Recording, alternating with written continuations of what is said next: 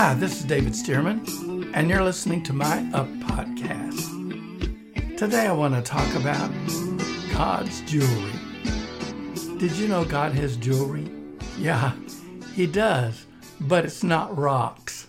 1 Peter 1 18 and 19 says, For as much as you know that you were not redeemed with corruptible things such as silver and gold, but you are redeemed with the precious blood of Christ. Catch that word precious, that's important. See, long ago, an Australian prospector noticed a few eggs lying by a desert trail. Now, he was an outback dude, you know, kind of like Crocodile Dundee. So naturally, he was an opportunist when it came to finding potential food in barren places. So when he saw something edible, he stopped and retrieved these eggs for lunch. After making camp, he tried to crack one of them on the side of his frying pan, but it wouldn't break. It was as hard as stone. Curious about what he'd found, he broke it open with a pick and a hammer and discovered that this insignificant egg shaped object was actually a huge opal, this precious stone, covered by a thin sandstone veneer. But it wasn't the normal pinkish kind of opal. It was bright blue with fiery gold and red flecks. It was what we call a fire opal today, and they are rare primarily found in Australia and parts of Mexico. In fact, far as I know, those are the only places you can find them. And the good ones are very valuable today. Back then, because of their uniqueness and scarcity, they were worth even more. Well, he was pretty excited about this amazing find. So he checked the other eggs also, hoping, you know. And chipping into each one carefully, yes, each and every one of them was worth a veritable fortune. You can find treasures in the most unlikely places, you know. In fact, that's probably where most of them are found. So here's my point you may not feel very special. You may not think you're talented or even look like much, though even an opal wrapped in sandstone is still an opal. But be that as it may, I'm sure you're keenly aware of your faults, weaknesses, failures, bad past choices, etc. And when we look at ourselves in that kind of light, it's easy to see ourselves as, well, veritably worthless. And many of us do see ourselves that way. Insecurity, a sense of inadequacy, is at epidemic level these days. And it's an ugly thing, responsible for all kinds of negative behaviors and whether we see ourselves negatively or positively. We usually act as we think we are. We take opportunities that we believe we can handle, and if we don't think we can handle anything, we refuse opportunities that could change our lives and continue to spiral downward and downward, or at least remain the same. And a re- traditional religious mentality doesn't necessarily help us in this matter. Amazingly, there's a traditional Christian song that starts with the line, I'm nothing, I'm nobody, no one. Ugh, just gives me shivers thinking about that. No one should ever say that about themselves. That kind of thinking may sound spiritual, right?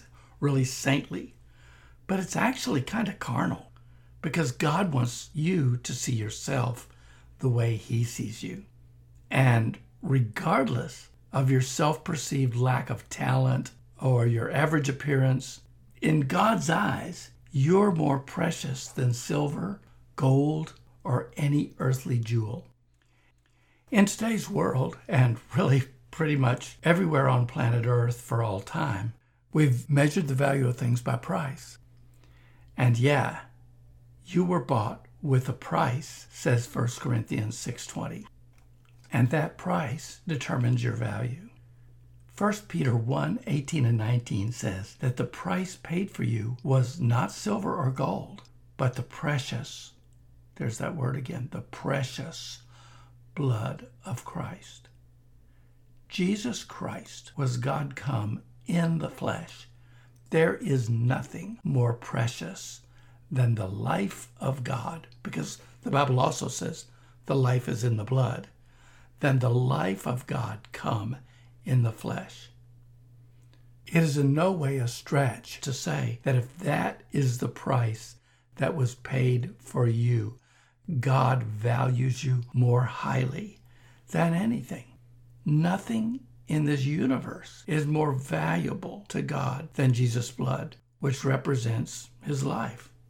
And that life was the price required to purchase you. God could not pay for you with any less. So God, who knows everything, right?